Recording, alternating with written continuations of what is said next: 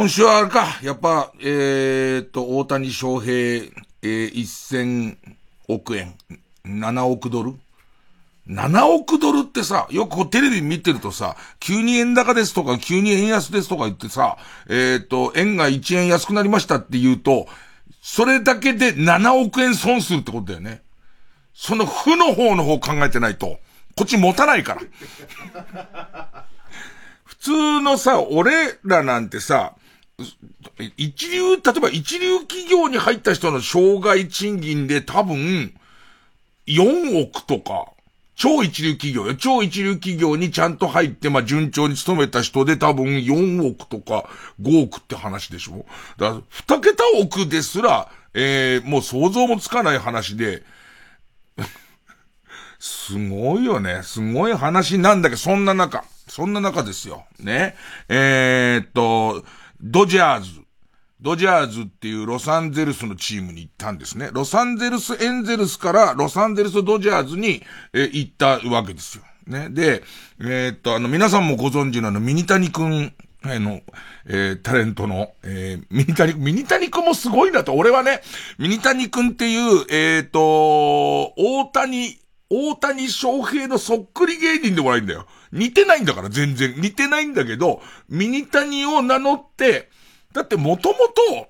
えっと、あいつね、最初見たときは、顔が一茶に似てるのに、身長がすごいちっちゃいから、ちっさって言ってたのね。ほいで、で、で、その一点で突破しようとして全然突破できてなかったんだよ、ちっさで。で、その後、そのちっさで生やした髭の感じとかが、なんとなくだったんで、ミニビッシュっつって、その、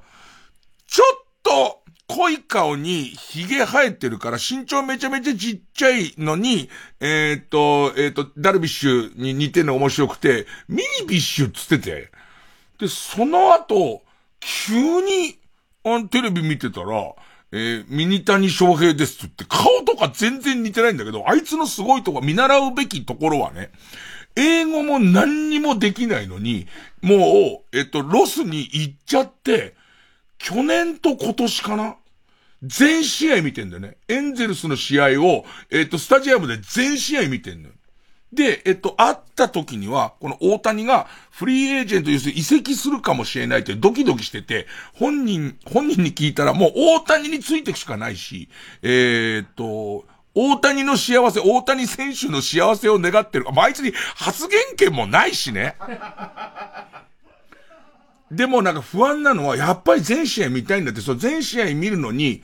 どうにかこの2シーズン目に入っていくつかの、えー、テレビのニュースのスタッフとかが知ってくれたおかげで、ちょっとずつテレビ視点とか出てきたから、割と稼げるようになったらしいんだけど、その、向こうにまず住ん、住んだ上に、えー、シーズンパスみたいなの買うんだって。で、エンゼルスは、割とこうシーズンパスが安いって、安いから来てくださいよ方式を取ってるから、相当安いらしいんだよね。で、ヤンキースかなヤンキースは、めちゃめちゃこうお金を使う球だ。収入も多いけど、えっ、ー、と、お金を使うこともある。とにかくお客さんを集める。スターを集めて、お客さんを集める。で、しかも大都市ニューヨークだ。大都市中大都市のニューヨークだから、えっと、その代わりに、年間パスがめちゃくちゃ高いらしいんだよね。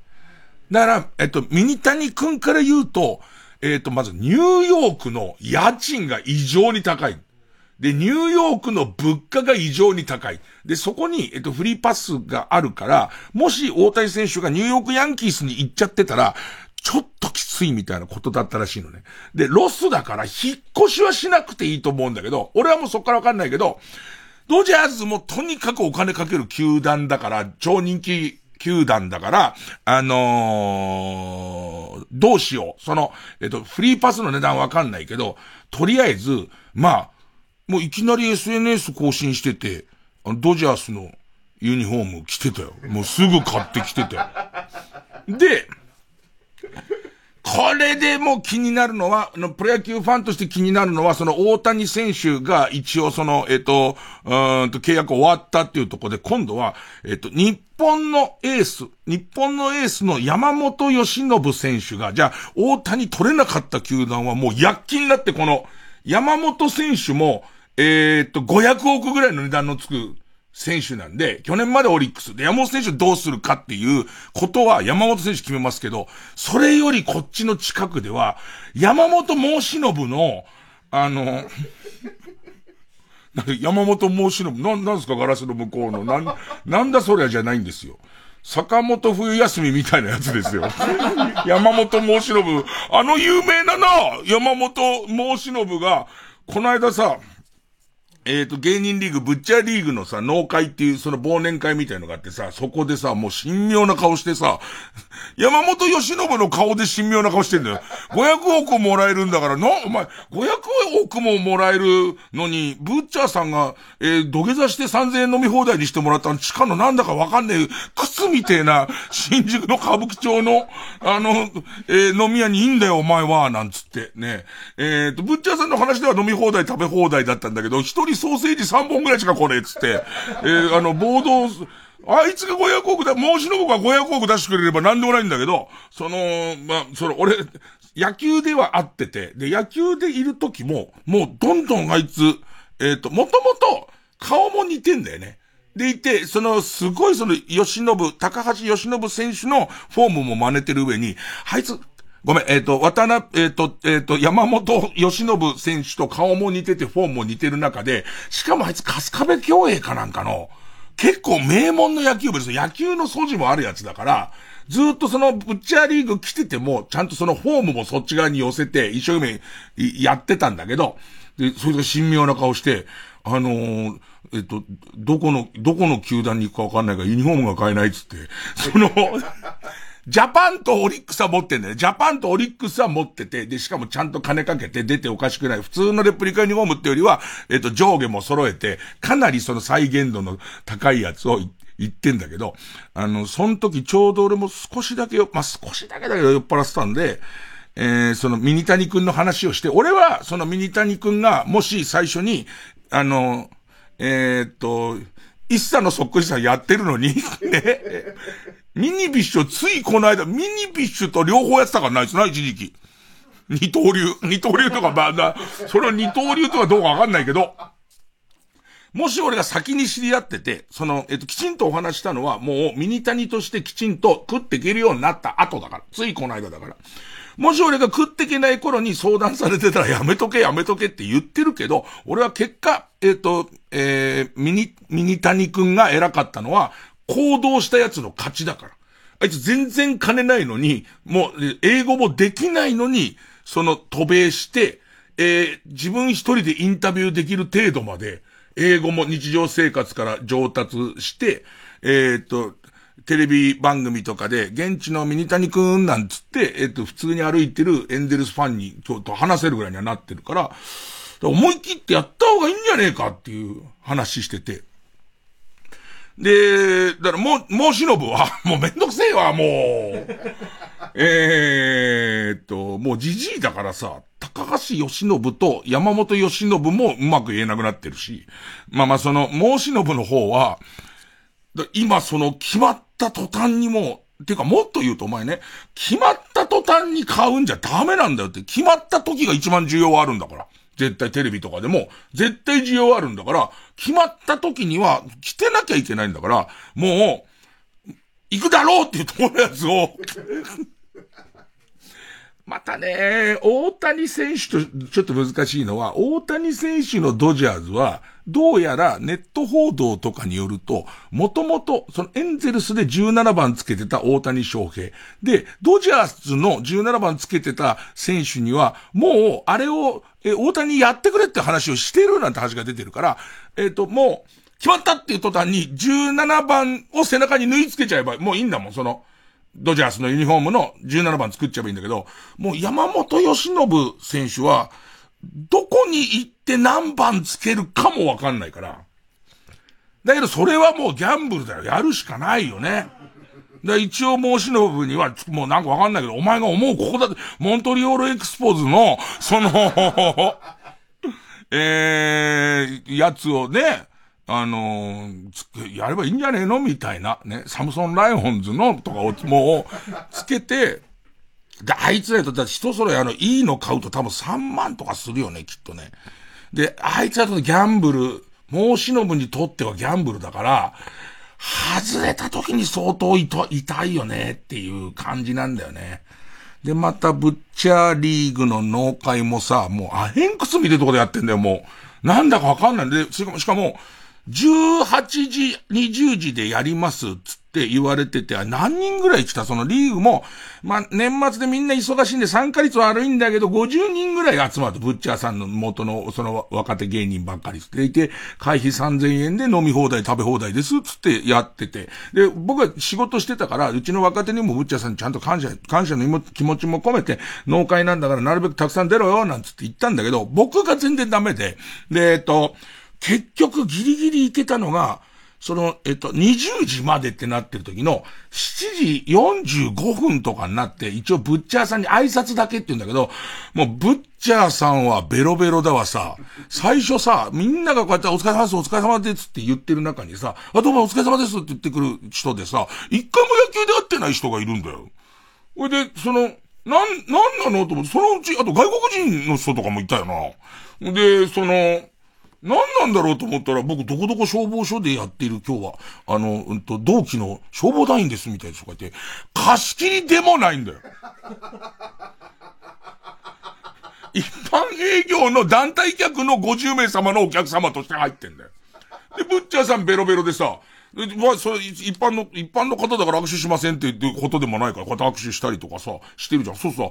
なんだかベロベロのブッチャーさんが握手しに行くんだよ。俺、ブッチャーさんと8回ぐらい握手したで、15分しかいないのに。ほんま、ベロンベロンでさ、でも、山、山本申し信は深刻な顔してまたさ、どうしたらいいんでしょうかっていうしさ、その山本申し信の真似してると、山本申し信に便乗するんじゃねえっていうアンチの人とかも出てくんだって、アンチっていうか、強力な、その、えっと、えー、っと、まあ、難しい。よし、よしのぶ、よしのぶファンの人で、やっぱり、よく思う人もいっぱいよしのぶファンでよく似せたねっていう人もいる反面で、ちょっとその、アンチの、えー、っと、申しのぶアンチが、よしのぶファンの申しのぶも、もうこの話はやめるもん。面倒くさいから。申しのぶっていう名前が面倒くさいから、まあ、でもなんかそん、そんな、いろんな人の、運命握ってるよね。あの、通訳と身の回りのお世話をしてるマネージャーみたいな、個人マネージャーみたいなことをしてる、あの、名物の人がいて、あの人も、それもわかんないよ。ちゃんとその人がこうですって言ったわけじゃないから、ネットニュースによると、もともと一緒にも運命共同体で大谷選手と海外渡ろうってなった時に、年俸の2%みたいな契約をしたとかしないとか書いてあるのよ。世界一、世界一お金、そ、これごめんなさい。本当にネットニュースだから、年と、年俸の2%は、えっと、もうネットニュースで、ネットニュースはそこ盛り上がりすぎちゃって、その、水、水原さん、水原さんっていう人が、をちゃんと口説かないと、えー、大谷選手もついてきてくれないからつって、えっ、ー、と、この、えー、ドジャースも、え、別に、大谷選手の個人、え、通訳兼マネージャー、家の周りのことやること、やってんだけど、えっ、と、球団も、えちゃんとこっち側からも年俸払いますみたいなことを、になってるみたいなこと言うんだけど、その2%がもし本当はすごいよな。なんとだ夏子だよ。なんとだ夏子なんだよ、それは。ねえ、世の中、世の中変わっちゃうよね。もうその、すごいなと思うのは、こどこで話してても、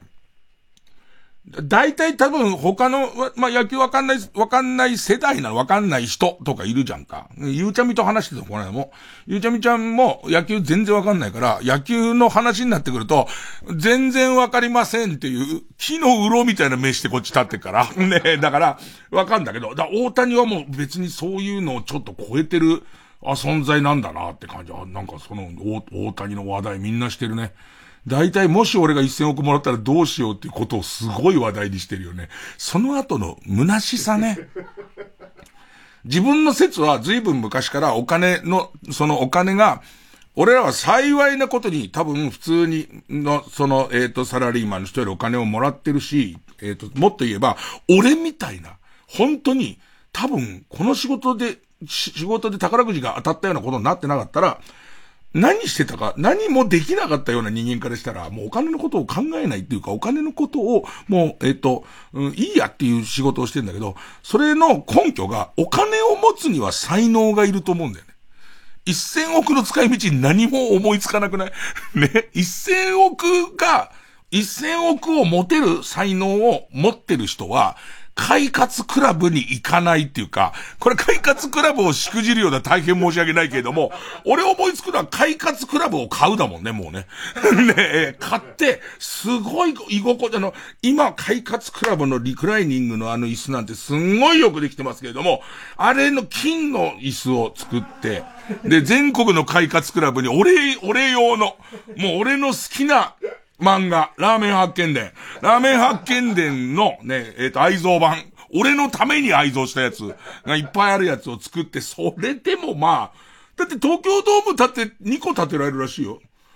えー、1000億円あったら。でいてため息つきながらみんな仕事行こう？バイト行こう？その感じなんだよ。そんな感じなんだよ。だってあれだって、あの、前座ってる若手芸人で、の河野和夫ちゃんも家を支えてますけど、1000億あったらな、ウーバー用にハーレー買っちゃうもんな。その、ウーバーはやめないのかいっていうね、ドドドドドドドドつって、うせえつって、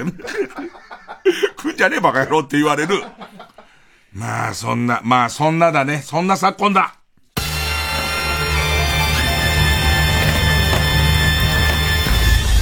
月曜ジャンク伊集院光深夜のバカ力。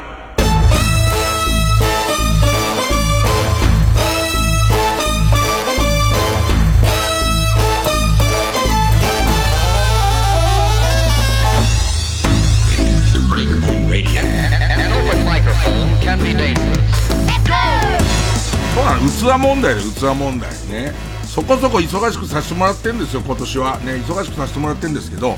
家に今かみさんいないし、友達いないから、俺仕事場行っちゃ帰ってきて、で、あとはネタ選んでしかやってないの。だから、変なし、プライベートで一言も喋ってないんだよ。あの、山本申し信とそんなに長く喋ったのもう久しぶりに家で喋ったからだっていうか、こう、プライベートで喋ったからで、なのに声こんな枯れちゃうんだよ。もう器がさ、器が奥にも届かないんだよ、もうこれは。こうなっちゃうと。昔初めてテレビのレギュラー帯で持った時に、あの、テレビのそのファンデーションに耐えられなくて、顔ブツブツできちゃって、月の給料が22万になった時にブツブツできちゃって、俺ぶ、22万でブツブツできちゃうんだと思ったらもう嫌になっちゃってさ、まあそれは多少慣れてきたものの、なんかね、そんな、そんな日々ですよ。まあ人のその、何千億の話、まあしてるばかりじゃないんですけどね。あと何かな、今週は。えっ、ー、と、パーティーちゃん。パーティーちゃんとちゃんと仕事したの俺初めてかな。したらね、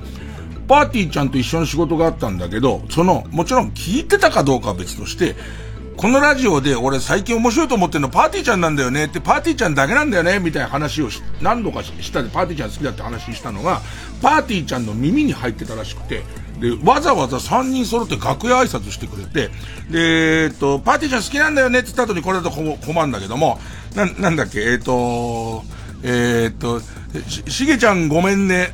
大爆発だっけ？なんだっけ？え、よっちゃん、え、よっち、すが、すがちゃん最高ナンバーワンです。俺だよ。ちょっとあってリズムがね。すがちゃん最高ナンバーワン、あの真ん中のホストっぽい人、ね、イケメンの人がポンコンって言って、で、後ろに二人従えて、で、あ、石井さんなんかラジオであの何度か言っていただいて本当に嬉しくてって、もうみんな三人とも、あの、すごい喜んでますっていう、あの、これからもよろしくお願いしますって言ったら、えっ、と、信子。ね、信子ちゃんが、信子ちゃんが、ねえねえねえねえ、私たちに会えて嬉しいって言うのね。キャハハっつって、キャハハっつって。でいて、もう一人、きょんち。ね、きょんちがスマホ見てるっていう。もうまんま俺の好きなそのまんま、あそこでちゃんとされたら困っちゃうんだから。キャハハって笑ってたよ。ね。俺ん中ではなんかわかんないけど、えっ、ー、と、信子ちゃんの持ってる、な、ギャル、もうギャルのて、てっぺんにギャルだけど、なんか童貞に優しそうっていう。わかります？あの二人、ね、童貞に優しそうなんですよ。ね、ええ。ただなんか、いたずらに傷つける可能性も含んでる感じっていうのがすごい良くて、ちょっとそれが今週は嬉しかったかな。ええその、えー、パーティーちゃんと、えー、山本申し信にあった話でね。で、今日1曲目なんだけど、1曲目またあの、クロマニオンズの新しいのを、この番組で、あの、最初かけていいよって言ってくださって、今回は、ちょっと新しい試みで、え、水曜日に発売の、え、ニューシングルなんですね。で、これオンエア解禁ってやつなんですけど、俺、あらかじめ聞かずに、ここでかかるところで、えっ、ー、と、みんなでちょっと一緒に聞きましょうかということで、え、ザ・クロマニオンズです。えー、27枚目のシングルです。えー、12月13日発売、愛のロックンロール。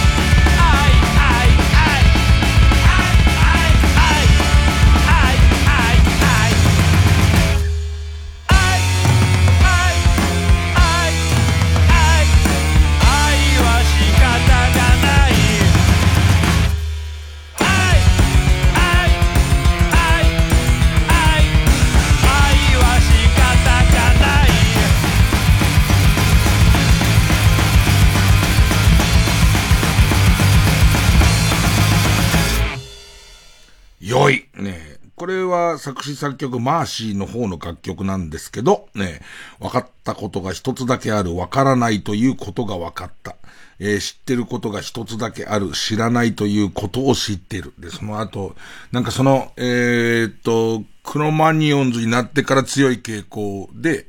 なんつうのかな。とにかく、あんまりこう、ごちゃごちゃいろんなことを言わないで、詩はシンプルで、えっと、聞いて、やって、え、聞いて、演奏して気持ちいいっていうところを突き詰めていく感じ。だってこの歌詞一つの曲の中の愛、愛の数で言うと、おそらく、えっ、と、二人のアイランドと同様のアイアイを超えて1位に上がった可能性がありますもんね、これね。おそらくね。えっ、と、12月13日、えー、水曜日発売ザ・クロマニオンズのニューシングル、えー、ザ・クロマニオンズで愛のロックンロール聴いてもらいました。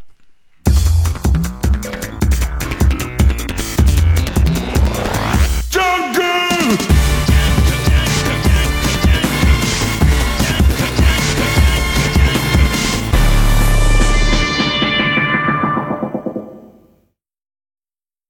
TBS ラジオジャンクこの時間は小学館マルハニチロ他各社の提供でお送りします。アニメ化も話題。シリーズ累計2400万部突破の大ヒットミステリーを最速でコミカライズ。薬屋の独り言マオマオの高級謎解き手帳。コミックス1から17週発売中。これでいいですか？ジンス様。小学館。TBS ラジオ公演ディズニーワールドビート2024ディズニー音楽を大迫力のビッグバンドでお送りするコンサート。今回は「ミュージックジャーニー世界の旅へ」をテーマにディズニー作品の舞台となった国々を巡り音楽で世界中を旅するプログラム。2月28日水曜日東京オペラシティコンサートホールで開催。ディズニーワールドビート2024チケット好評発売中。詳しくは TBS ラジオホームページのイベント情報まで。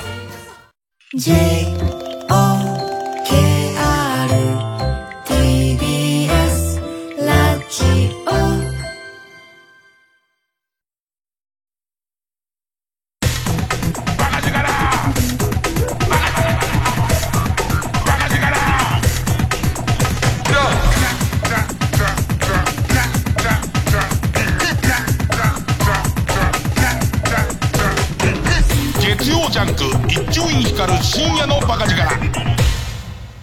なんか、パーティーちゃんの好きなところは、の、最初、まあまあ、えっ、ー、と、ギャル二人を従えて、最初は、あの、なんだっけ、えっ、と、えっ、ー、と、ち、チンさんシューマイ暴れ投げが、その、えっと、スガちゃんが、スガちゃんが、すがちゃん、お笑いの、なんと、お勉強をちゃんとしてるから、多分、すがちゃんがネタ作って割り振ってっていう、こう、バランスの良さと、えー、っと、すごくチャラいネタを作っているようだけれども、裏に流れる、その、すがちゃんの、えー、お笑いの、数学的な作り方みたいのがあるのが面白かったんだけど、その先にあの二人がさ、やっぱりさ、これお笑いによくあるパターンなんだけどさ、菅ちゃんが制御する、菅ちゃんを通して機能するってところから、やっぱりバラエティー映えあれぐらいしちゃうと、菅ちゃんを通り越してみんないじりたいようになっちゃうじゃん。で、そうすると、えっと、菅ちゃんの思ったのと違うところっていうのと、あとそれから、あの二人が、えっと、菅ちゃんの制御を離れ出すっていう、菅ちゃんを半分舐め始める感じで暴走する。で、それに対して、菅ちゃんがちょっと拗ねてんなとか、菅ちゃん困ってんなみたいな、今回 M1 の、何回戦のね、だから3回戦ぐらいの、えっ、ー、と、映像が、えっ、ー、と、ちゃんと公式で配信されてて、どんだけ好きなんだよって話だけど、見てるときに、もうなんかね、途中から、えっ、ー、と、二人がキャーハキャーハ言いながら、投げ始めるのよ。なんか、もうある意味、まあ真面目にはやってんだけど、破綻したりしてくんだけど、その感じがすげえ面白くて、まあ本人たちどう思ってるかわかんないけど、え、今回は M1 は無理だったなと思ったけど、やっぱ僕の好きな、綿密な計画と破綻と、その、それをこう、なんとかしようとする感じみたいのが、やっぱね、ちょっといいんだよね。で、な、この、なんか一緒にまたそういうクイズ的な番組出たんだけど、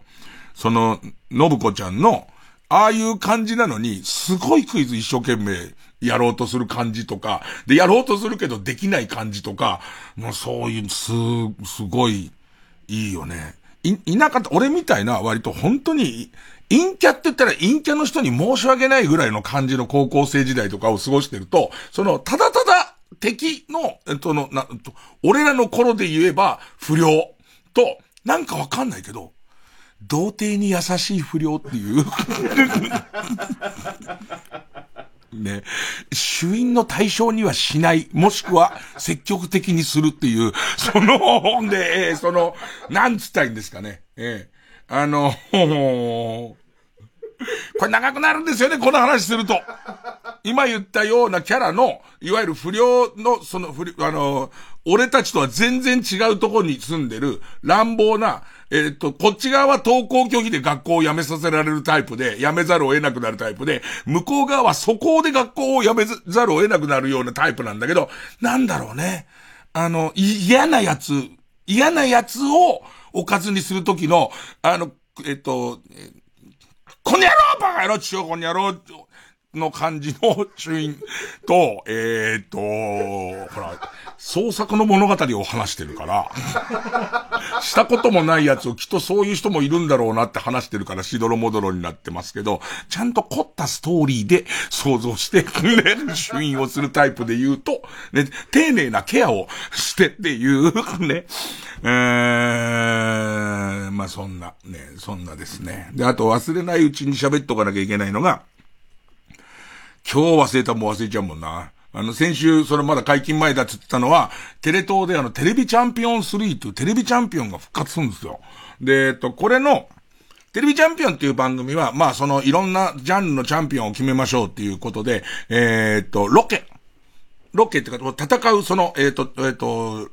試合、試合をするわけです。で、例えば、大食いなんてのはもともとテレビチャンピオンの企画なんで、大食い大会っていうのがあると、その大会に、まず、えで、をやります。で、やって、それで撮った部位を編集して、スタジオで、えっ、ー、と、見るということになるわけです。で、いて、俺は若手の頃は、この、えっ、ー、と、ロケの、えっ、ー、と、司会をやってて、いろんな何々選手権みたいにいっぱいあって、それこそ、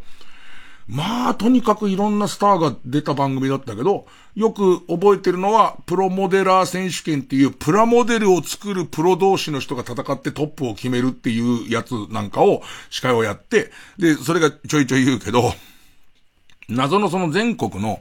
例えばプラモデルの雑誌に、えっ、ー、と、こう、え、の人とか、あとは、プラモデルのパッケージに見本が載ってる、あの見本を作る人とか、なんかそのいろんな、えっ、ー、と、もちろん模型の趣味のすごい人とか、今で言う、あの頃はそんな言葉知らなかったけど、フィギュアの造形みたいな元々を作ったりするような人とかが集まって、で、えっとね、当時は何回戦があるのよ。なんか、1回戦、えっ、と、準決勝、決勝みたいなのがあるんだけど、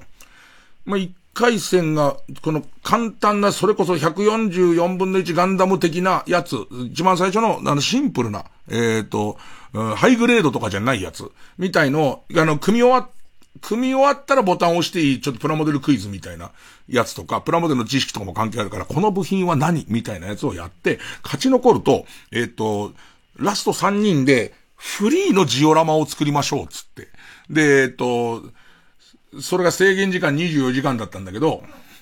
それが、こうみんなが24時間じゃいいの作れないからつって、36時間になり、で、結果、結果どういう風に応援されたかわかんないんだけど、多分少なくする方に盛るってい う、テレビだから、ほ、テレビで皆さんが想像する、想像するテレビは5時間しかやってないのに丸1日って言いそうじゃん。で、36時間やってんのに24時間っていうことになってるみたいな、そんな感じ。ね。えー、だって、えー、テレビチャンピオンやるのに当時のテレ東に、えー、っと、伊集院さんは6時入りで36時出しですっていう なんだよ、それっていう そんな感じだった。で、えー、っと、それ久しぶりにやるんだけど、まず、それのスタジオの方になって、で、当時スタジオは、東千鶴さん、松本明子さん、田中義武さんっていう三人がいて、でいて、俺らは、丸4日のやつとかあったよ、多分。俺の担当じゃないけど、なんか、えっ、ー、と、決勝戦が、ログハウス選手権みたいな、ログビルダー選手権みたいなやつで、決勝はなんかログハウスを1個建てるから、えっ、ー、と、制限時間が3日間みたいなやつとか、確かあったよ。すげえなと思ったもん。で、それ撮るじゃんか。だけどテレビチャンピオン時代の放送時間は2時間番組だから、すげえギュッとされるわけ。で、しかもそれを見た田中義武さんが長いコメントとかすると、もう死ねって思ったな死ねって思ったな後に一回キャラメル売れてもいいけれども、すぐ売れなくなれって、予言者じゃねえかよ、それじゃ。ね。いや、だからさ、こっちはそれがあるからさ、今回は見る方だからさ、あんまコメントして、死ねって思われるのも嫌だなーなんて思いながら、あのー、出てんだけど、テレビチャンピオンも全然知らない世代ばっかりだもんね。もう、大人気番組になってからは、えー、一夜にして人気者に、まあ、超有名、例えば、ラーメン、ラーメン AO 選手権っていうのは、もう、ラもうすごいのはクイズのレベルが、えっ、ー、と、写真を見て答えるクイズで、なんかこう、えー、水色の四角と、そこにこうシールが、シールのその端っこみたいのがあって、さあ、この厨房どこの店って言うと1秒でみんな答える感じの、温泉通選手権っていうのも、温泉を紙コップでペロって飲んで草津温泉みたいな答えんだよ。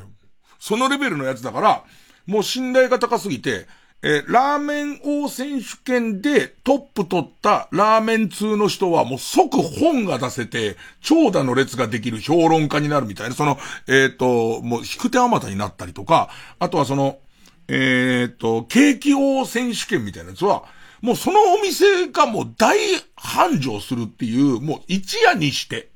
で、それこそ俺が、俺は、が離れてからも、うちのそばのラーメン屋に長蛇の列ができてて、どう、何かあれっつったら、その、前夜のラーメン中選手権、ラーメン職人の方の選手権でトップになったらしいよ、みたいなぐらいの。で、中で、評判だけどよくわかんなかったのが、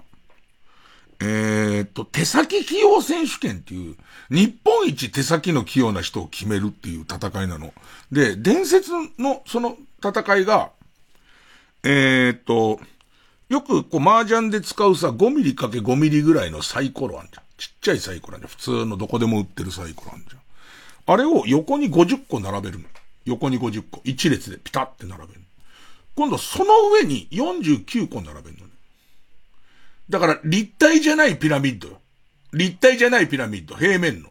で、それを減らしてって最後1個まで行くっていう戦いで、で、すごかったのが、当時この手先器用選手権超有名なんだけど、まあ、今思うとだよ。テレビ局がもうルールの決め方がわかんないの。だって元々の平均的な記録や競技がないから。それで、一番長かった時どれぐらいかな？完成したら、誰か3人が同時にやって完成したら終わりなの。多分30時間ぐらい行ってると思うんだよね。で、横で中村祐二さん、パントマイマーのもう今井洋さん、中村祐二さんがずっとそれをやってんだけど、その、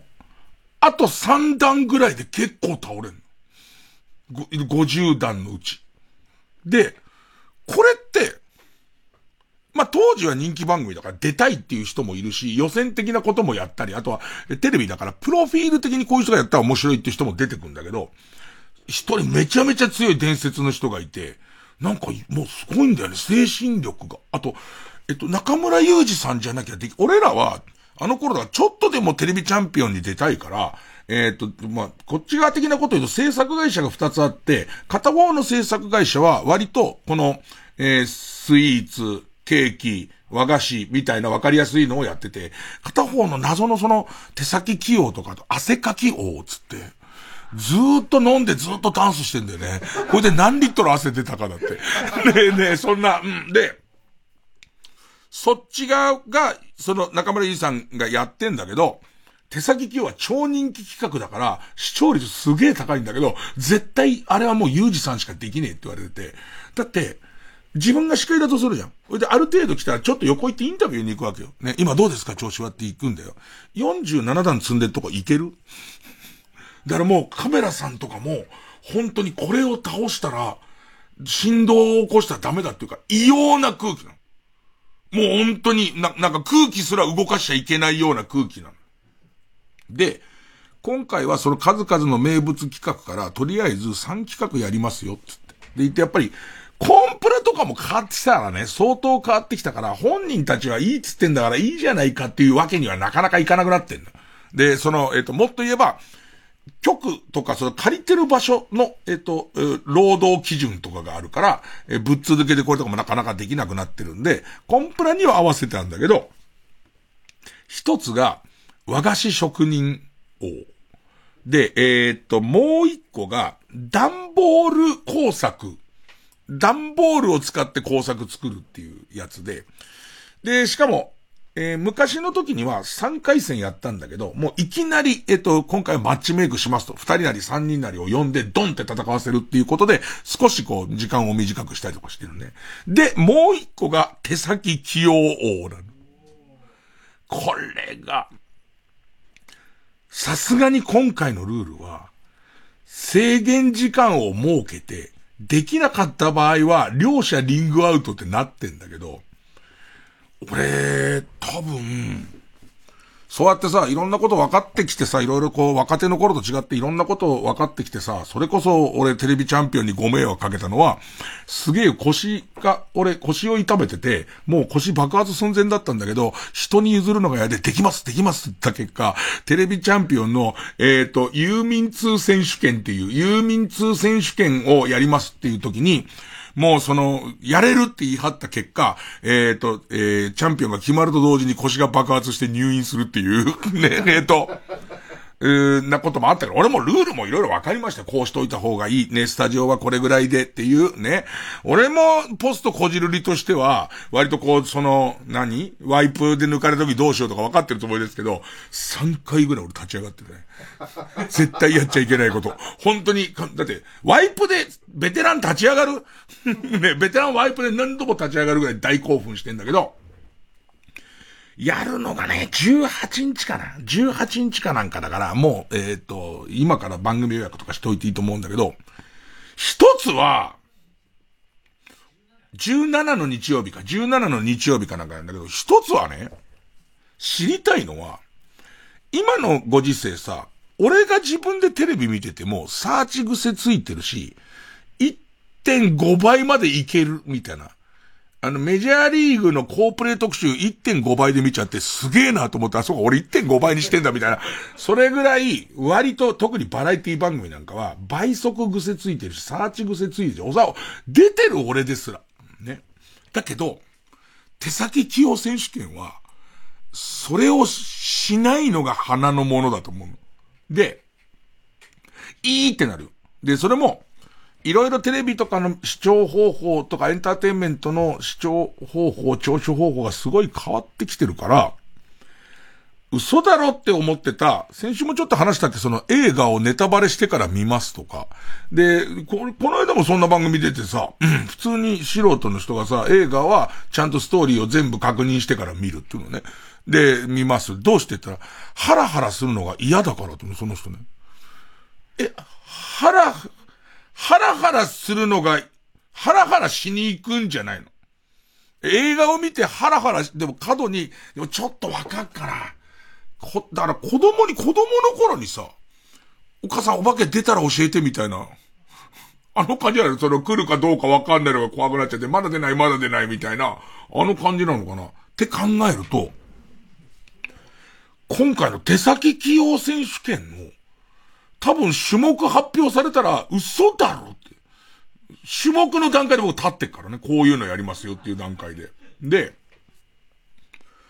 見るんだ見れんだろどっちに行くのかがすごいし、俺は本当に最高で。で、もちろん仕事だし、そこにいるしっていう縛りがあるから、立てる、た、た、それでも立っちゃうけど、いわゆるこうサーチをしようとか、そういうことにはならない。途中で一回休みたいとかならないんだけど、俺本放送で見て、なんかこう、自分が、このハラハラ、久しぶりだなってテレビって、割と予告をするようになったじゃん、ああいうの。で、それがもうシンプルな昔のテレビチャンピオンの、やばいやばいやばいやばいやばいっていう、本当に、あのスタジオにいたみたいに、これがもう倒れちゃうような気がして、ちょっと見てても、息もできなくなるような感じがあるのよ。で、これが受け入れられるのかどうかで、多分、しばらくこんなドキドキするテレビ、下手したらここ10年やってねえぞと思うね。だからちょっと、興味あんのは、もちろん時間がないとか、そんなこと聞いてられるかっていう人は別に録画して見ればいいけど、その見てる時に、サーチとその 1. 点何倍を全く禁止にしてリアルタイムで楽しめるか。で、一番楽しめるやっぱりそのリアルタイムで。まあ、本放送を絶対見ろまではないけど、やっぱり人間できることはしちゃうじゃん。おしっこは行っちゃうじゃん。その、えっ、ー、と、待っててくれんなら。本放送で録画しないで見れるスケジュールの人は、俺見た方が、より、それで見た方が、より楽しめる、久々のテレビプログラムだって、思うんだよね。だからちょっと、ちょっとやべえなって。で、もう一個今週やった仕事喋りたいなんだけど、これがまた解禁前なんだよ。困っ、なんだろうな。なんだろうな、おい。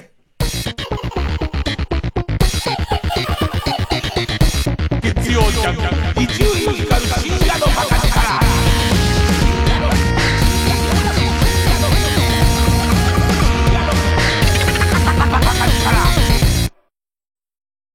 新中華街に漂うラブの気配まさか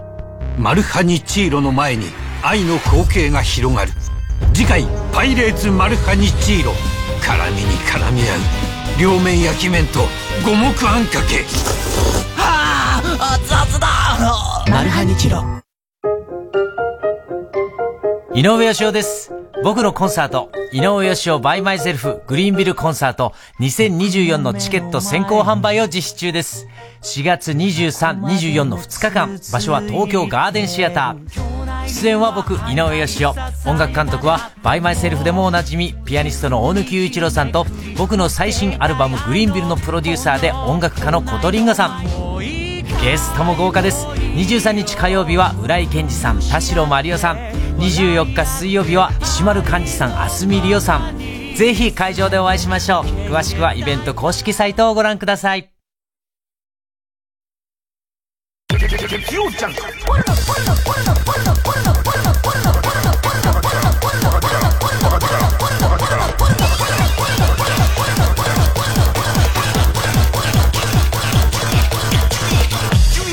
深夜のバカ力。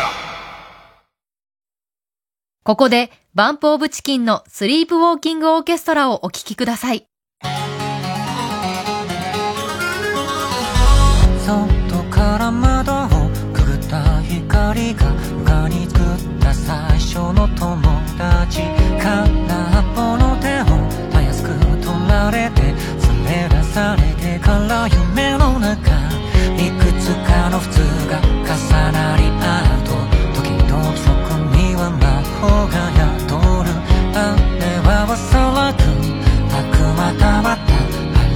れから覚めない夢の中過去の中鳥が泣いて気づいたなくしてたことも引き返せないこと。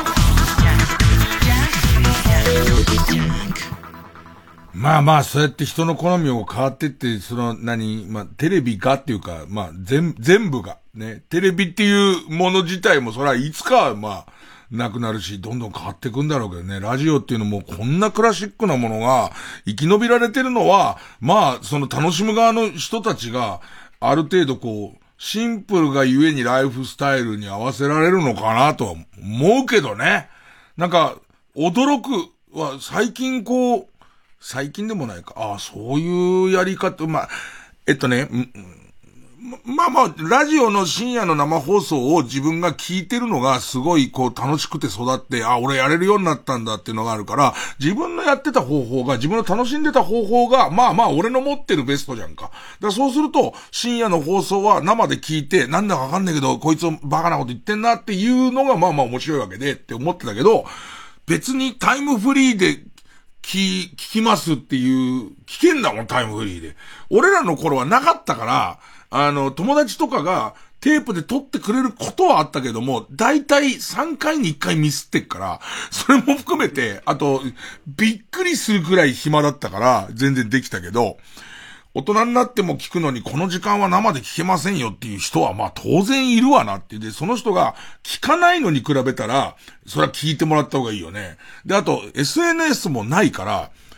えっ、ー、と、できればやっちゃうなってのもよくわかんないよね。自分は友達もいないし真夜中だから、今面白いところがここが面白かったぜなんていうのを人に言う方法なんかないの。でいて、勝手に人もそう思ってるっていうか、もしくは、えっと、俺だけが今生でこの話を聞いた、このネタを聞いたっていう方に価値を持ってったけど、あの当時に友達とそれをこう夜中に共有していいっていうものがあったり、人と共有していいものがあったら、やらなかった。よくおっさんは、ラジオの楽しみ方は違うよって言いたがるし、そのおっさんは俺のの中にもいるの。マトリューシカ方式にたまにパカって出てきてっていうね、えー、ゴルバチョフだよなんてね、そのロシアの歴代大統領のマトリョーシカ的にね、アンドロポフだよなんつって。で、そのね、えー、出てくんだけど、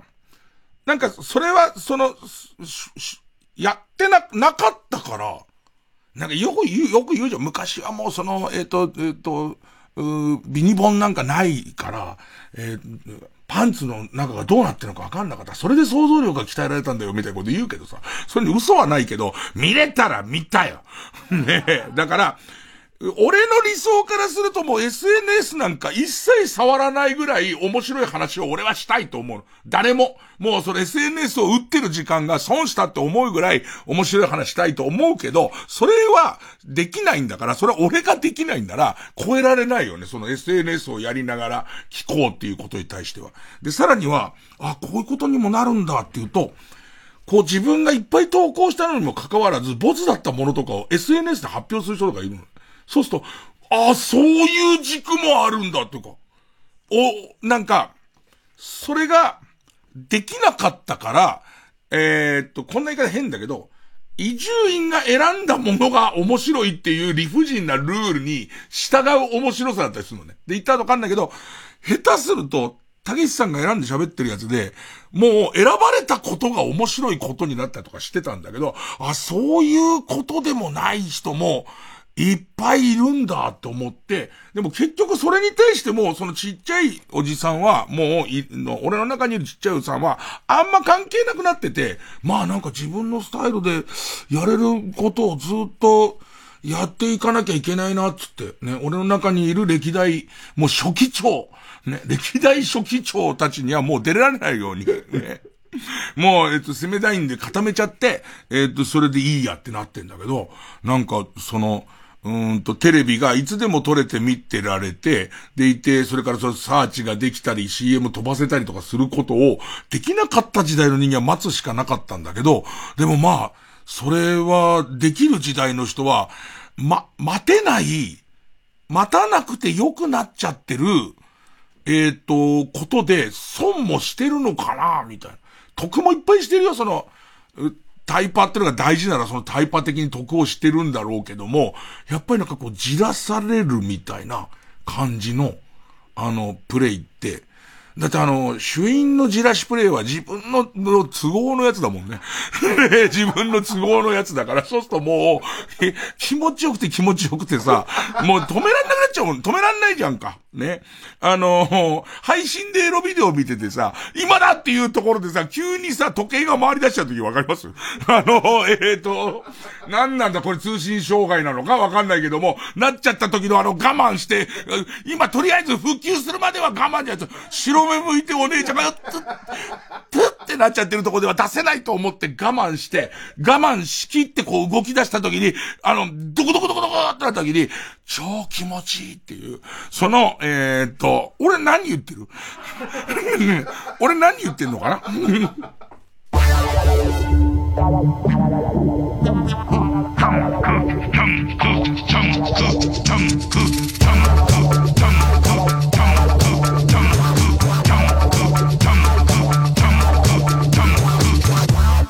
ク TBS ラジオ公演サックスプレーヤー熊谷俊ジャズコンサートバップキャッスルボリューム5前売り完売続出の人気ジャズコンサートが2024年1月12日有楽町相馬ショーで開催。国内トップクラスの第一線で活躍するミュージシャンが集結。有名プレーヤーたちの夢の共演。今最も熱いジャズを体感できるコンサートをぜひ会場でお楽しみください。チケット好評販売中。詳しくは TBS ラジオのホームページ。イベント情報をご覧ください。山里亮太です。私が一人で喋り尽くすトークライブ山里亮太の140全国公演開催中。1月27日土曜日は私が三遊亭剣弁として落語を披露したことのある神奈川でお話しさせていただきます。詳しくは TBS ラジオイベント情報をご覧ください。ラジオもポッドキャストも TBS ラジオ TBS ラジオジャンク。この時間は小学館マルハニチロ他各社の提供でお送りしました。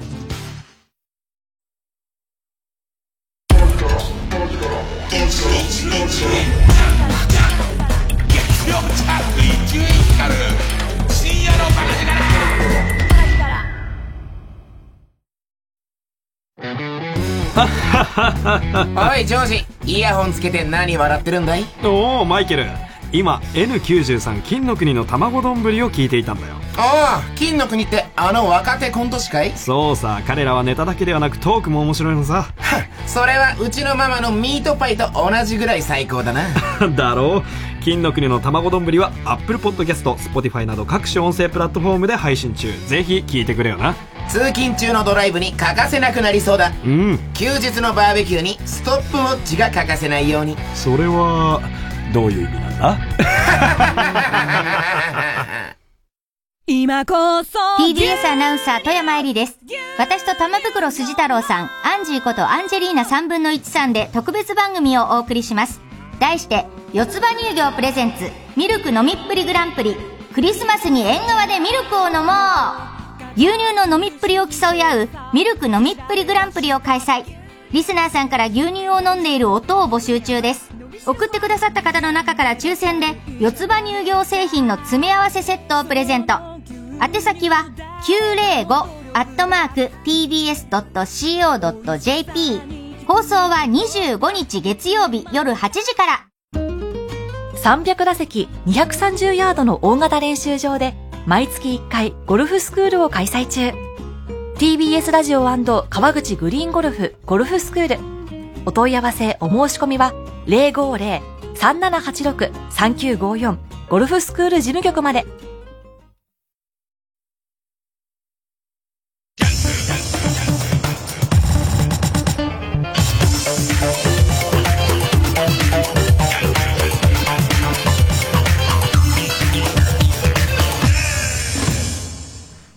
忙しい中にメガネぶっ壊しちゃってさ、えっ、と、まあ、ポッケに入れてたのを踏んじゃったんだけど、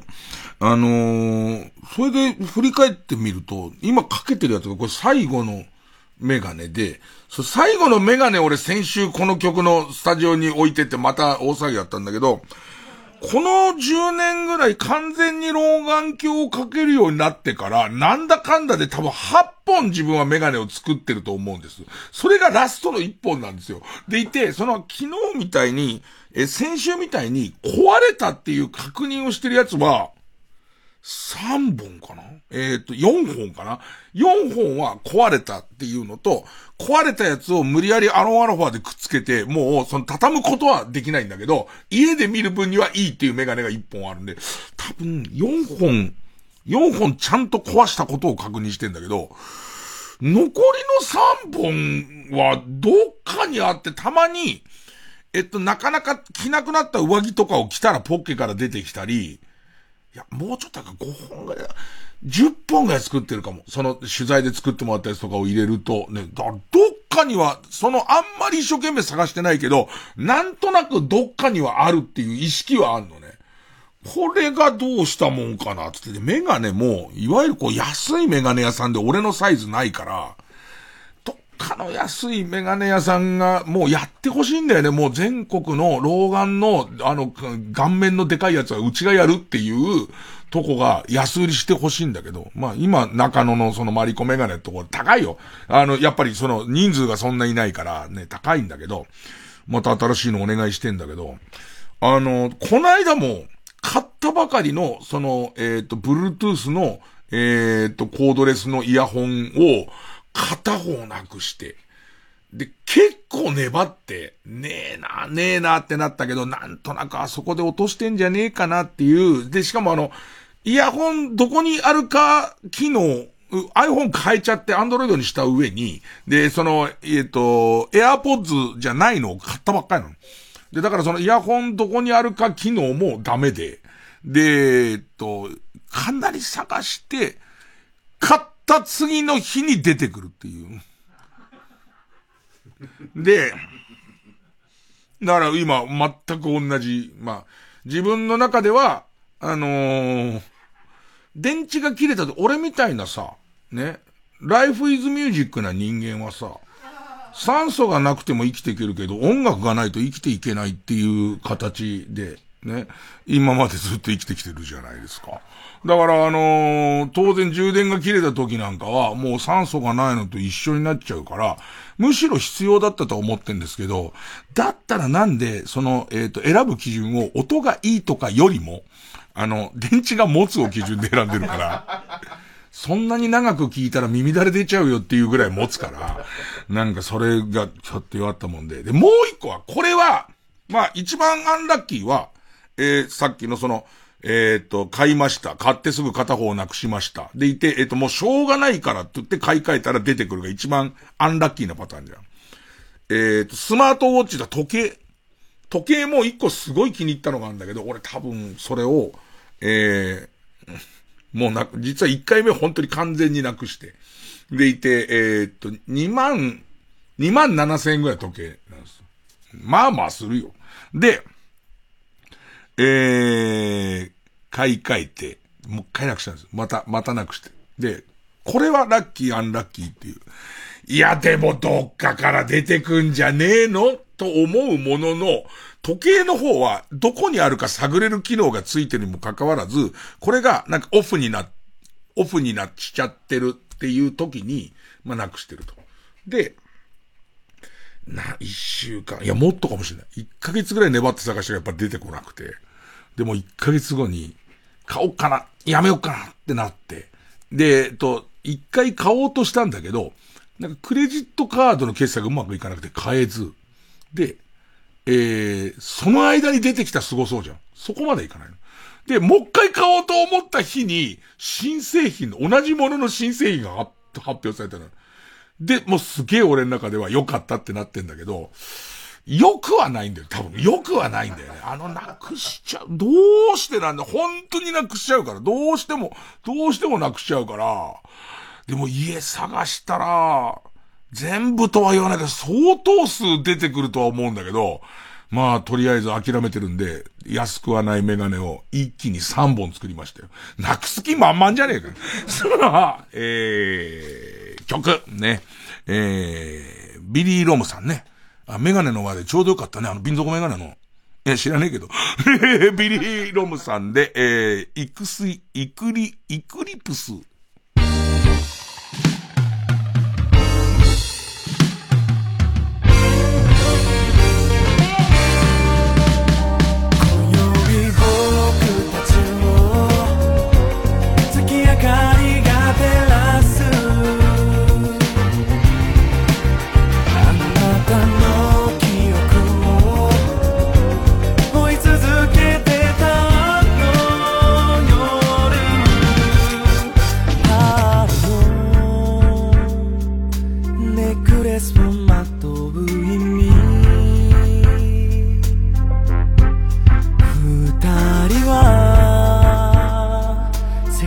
気づくこと笑い合ったね。とばりはすぐに落ちてビルの光は怪しくて二つの世界を見たの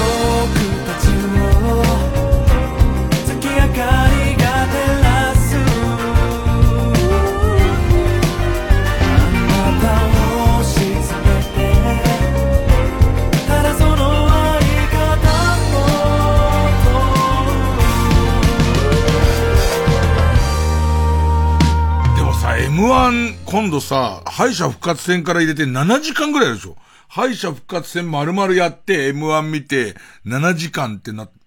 てさ、そらさ、録画してサーチもするよね。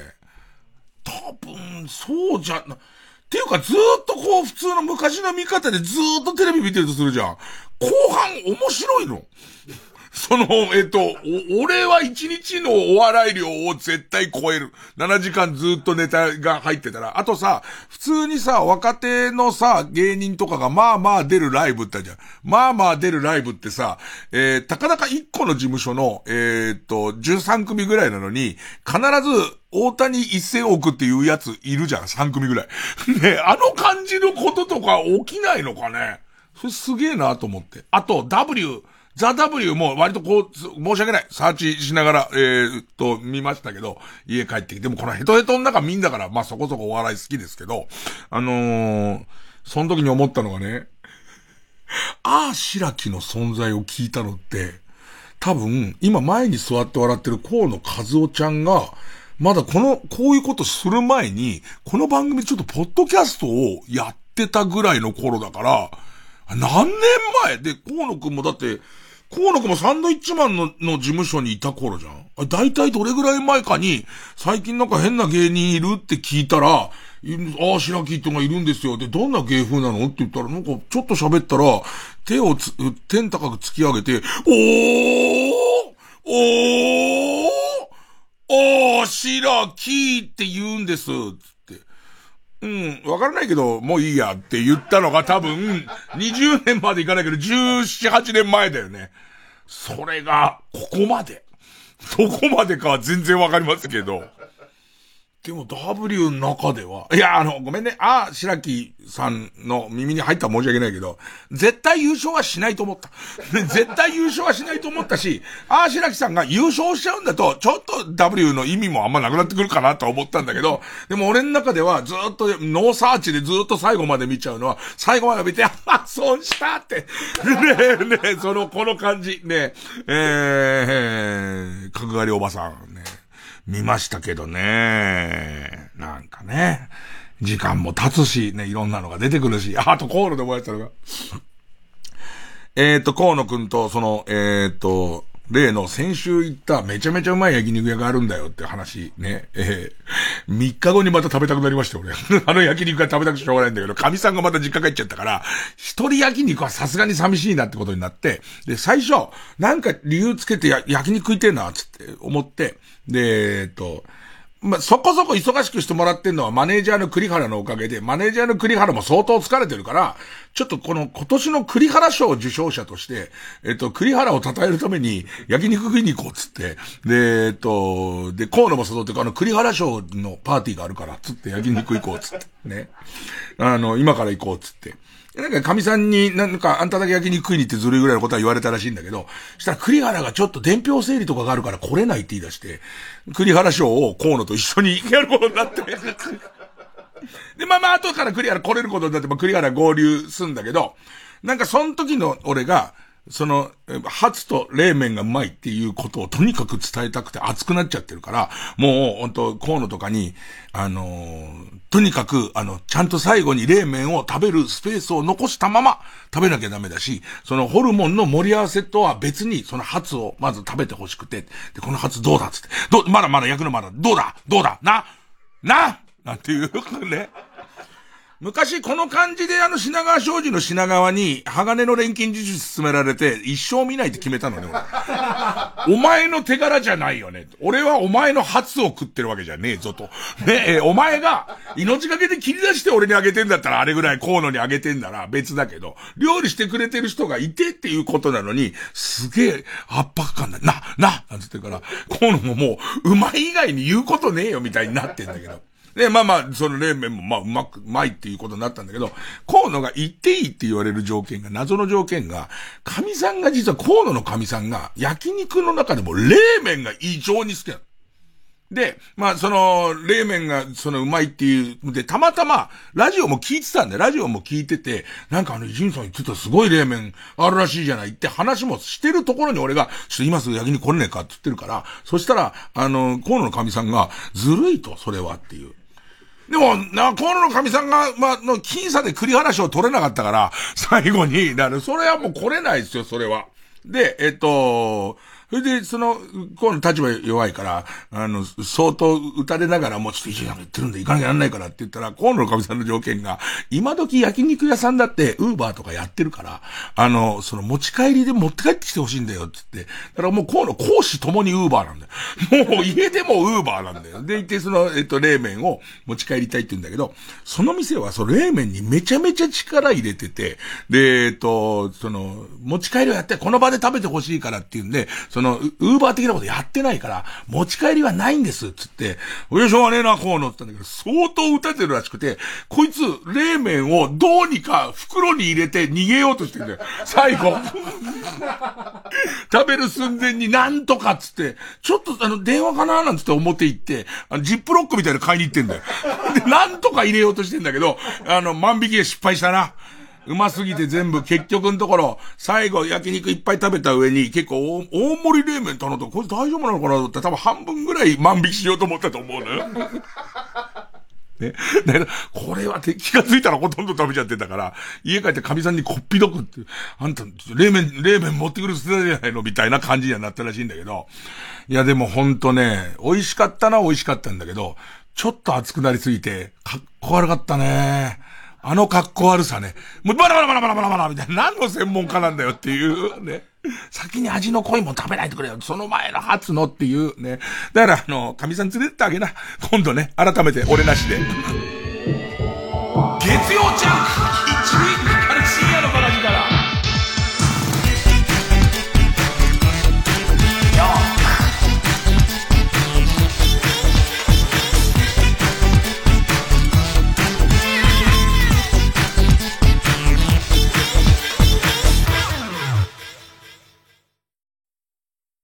TBS ラジオジャンク。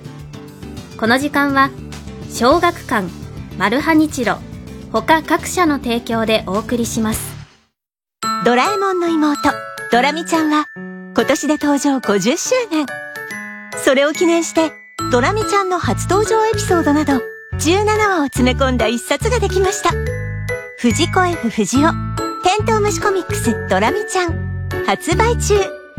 小学館皆さん TBS ラジオのポッドキャスト聞いてますか？お笑いカルチャーニュースにお悩み相談などなどそのタイトルは100以上。好きな時間に好きなだけ全て無料でお楽しみいただけます。ポッドキャストならではの企画も盛りだくさん。新たな出会いがあなたを待っているかも。えあの人の番組もあるじゃん。知らなかった。大丈夫。過去のアーカイブも聞けちゃいます。TBS ポッドキャストで検索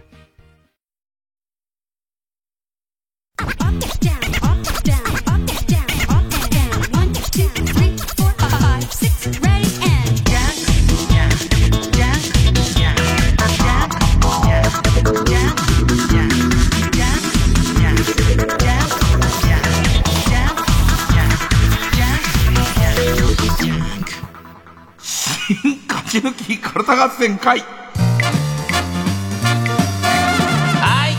だからもうこれ追い込みにかかってるけれども2023年の河野の神三賞を河野の神さんが受賞したらあのー、家族ご招待っていうこともあり得るよ。ただね同じジャンルで新築ワマンも頑張ってるからね。だから河野の神さん賞を新築ワマンが取っちゃった場合はね、新築ワマンのものになっちゃいますけどね。なんか、えっ、ー、と、新築ワマンって名前を、もしくはちくわマン、帰ってきたちくわマン、恋とちくわっていう名前をこの番組でたまに出すんですけど、あのー、水曜日のダウンタウンのと滑り版グランプリ、とにかくつまんないそのお笑いの中で一番滑るやつを決めようっていうのに出て、ややこしいんだけど、それで、その中ではやや受けたっていうのがどういうことなのかわかんない。俺の中では。とにかくお笑いが推薦する、あいつは滑るってやつに出て、えっ、ー、と、まあまあでも受けるねって、これは見れちゃうねって言われたのは、おあいつずっとその農会の間中褒めてほしそうな顔ずっとしてるじゃん。俺からしてはどうしていいのかわかだったら滑り続けた方がいい、いいんじゃねえのかって思ったりするんですけど、ね、ね、えー、今日は有、有名なお笑いの名前ばかり出ますね。ね、超メジャーなお笑いの名前、名前ばかり。でもそうやって考えたら、ああ、白木は17年かかってメジャーになってますから、もしかしたら17年後の世界は新築ワマンと、山本申し信が、よう接見してる可能性はありますからね。さあ、え新勝ち抜きカルタ合戦会です。お正月って1日からだっけ、この番組。1日からだよね。で、えっと、えー、と、新年の刑は元日元旦にありって言いますからね。1月1日にありっていうところで、えっ、ー、と、ディレクターの金子は、えー、初孫を店に行くからっていう理由で休みを取りましたけども、あのえっ、ー、と、1日に多分カルタ合戦の新しい、えっ、ー、と、テーマをいっぱい出すので、年内は今ある、えっ、ー、と、と、テーマで、えー、固めていきたいと思っております。えー、番組オリジナルのカルタを作ろうという新勝ち抜きカルタ合戦会です。えー、このコーナー毎回2つのテーマのカルタが戦って生放送で番組を聞いている皆さんからのメール投票で勝敗を決めます。で、対戦するのは前の週に勝ち抜いてきたカルタと現在たくさんのテーマを同時に募集している予選ブロックの中で、予選ブロックの中で一番盛り上がってるチャレンジャーのカルタです。えー、勝つごとに、あ行、家行、作業と進んで、負ければ予選ブロックに戻ります。えー、和行まで勝ち抜ければカルタは完成でゴールインです。えー、3連敗すると、テーマは消滅になります。まあ、この番組でも、その、えっ、と、金子ディレクターが休んでもいいよっていう話になったんですけど、えー、日本放送の方も、あの、僕、年上げやることがないんで、えっ、と、毎日生やりたいって言ったら、それは勘弁してくれって言われました。ねえ、それは本当に、あの、勘弁してほしいっていうことなんで、そうっすかなんつって。ねいやいや、なんちゃってなんつってね。嘘だけどねなんつってね。えー、基本的にはあの、家にいても気まずいとか寂しいっていう人がもうちょっといてくれればね。宮崎プロデューサーは、えっ、ー、と、ディレクターの代わりをすぐに引き受けてくれました。ね多分家に居づらい事情がおそらくあるんだと思うんですけどね。えー、ということで、ね。えー、今週の対戦カードです。まずは現在勝ち抜き中。あいつ、それこそ、山本申し信出てんのかな？あの、復活熱望、細かすぎて伝わらないモノマネカルタだから、出てるかもしれないな。なんか、これ言っちゃダメなのかな？でも結局出れなかったって言ってたから、うちの一緒に野球やってるやつで、あの、DNA のバウアーにそっくりなやついるのよ。で、えっ、ー、と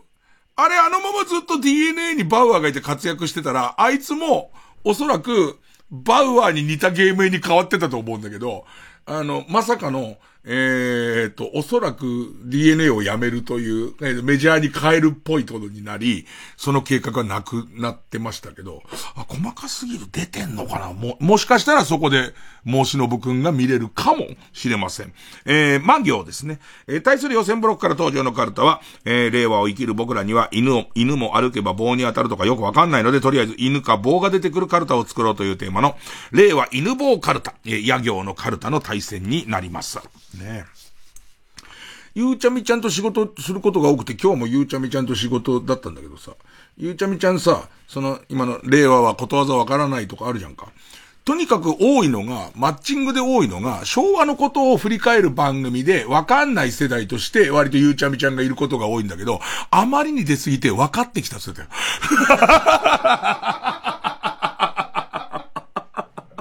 今日もなんか、大阪万博に人間洗濯機ってあったんですよね、だっつって。俺も知らねえよって、俺ももともとそんな知らねえよっていうことを覚えちゃってるってダメだよ、つってね。あの、えっ、ー、と、特番があるたびに家に帰って、えー、お、御柱に頭蓋骨を打ち付けて忘れた方がいいよっていう仕事が減っちゃうからね、なんつって。さあ、えー、行きましょう。まずはこちらから。復活熱望、細かすぎて伝わらないものはね、カルタ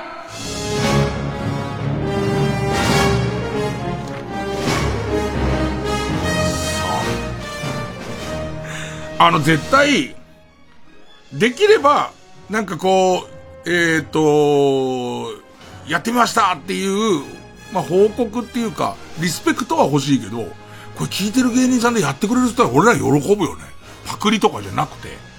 これがもし、あ、もしかしてこれ俺たちのネタのやつからかなみたいので、例えばその、この SNS 見たら、えー、ラジオ聞いてますが書いてあったら、もう全然やってほしいよね。えー、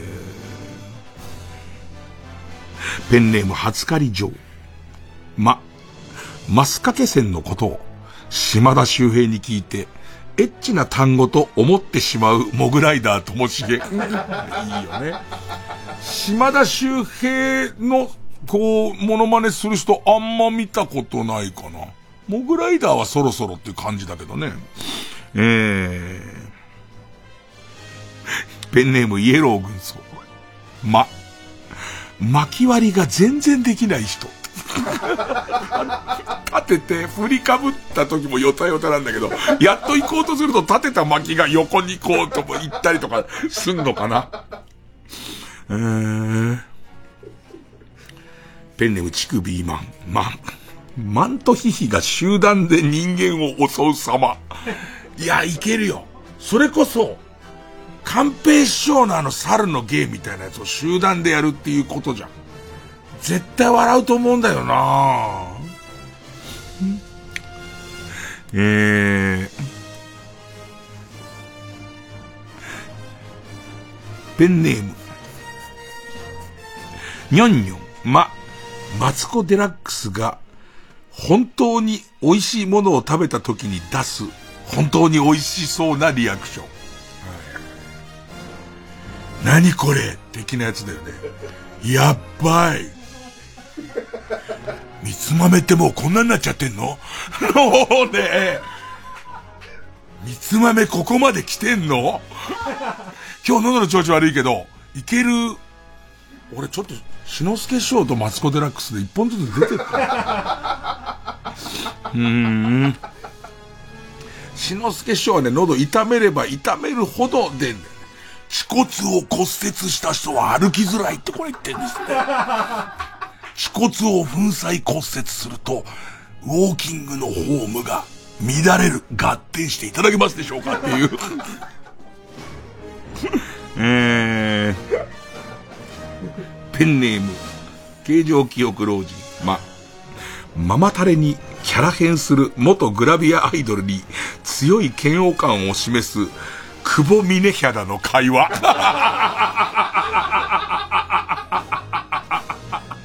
あ、久保峰ヒャダいいとこだよね。相当いいとこ。なんかそれぞれ、それぞれいそうだな。久保峰ヒャダの、もうヒャダは、ヒャダはほら森泉がやるじゃん。もう意味言ってる意味わかんないけど、ヒャダに関しては、あの、安倍博がやるじゃんか。鶴くん、えー、ラパルフェの鶴くんもやるでしょう。二人も全然いそうだもんね。うわ、いいなぁ。久保光郎さん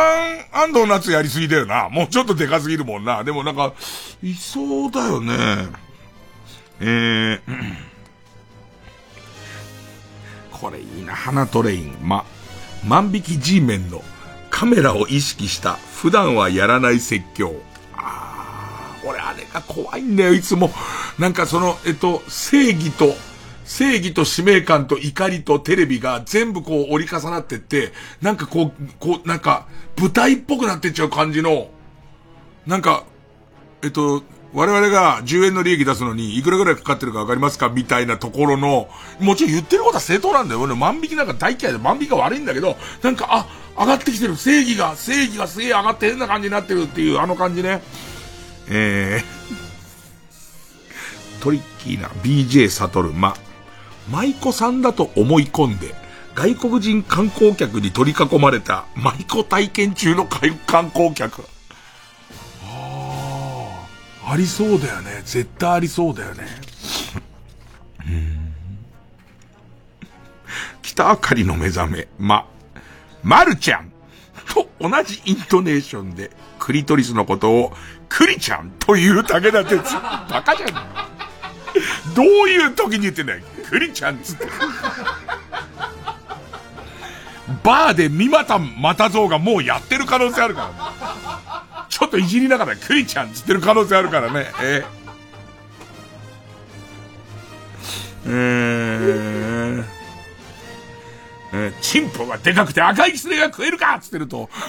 思いますからね、三股。三股さんあげます。これあげます。え ーペンネームチェリマツ。ま、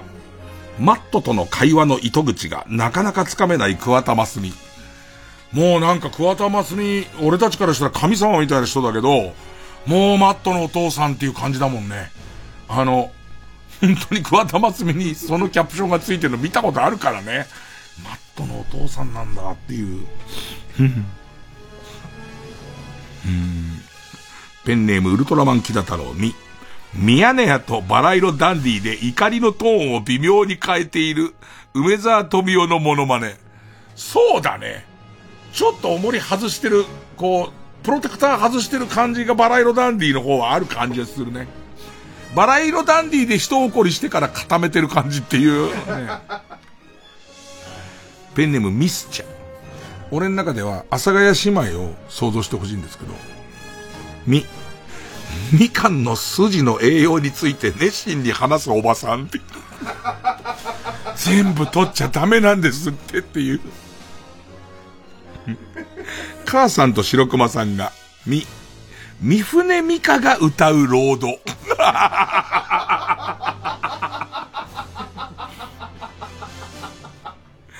あペンネームチェリマツ、み、ミロのパッケージのサッカー少年。いいね、うん、ペンネーム、紫の猫、む、むせながら大丈夫を繰り返す人。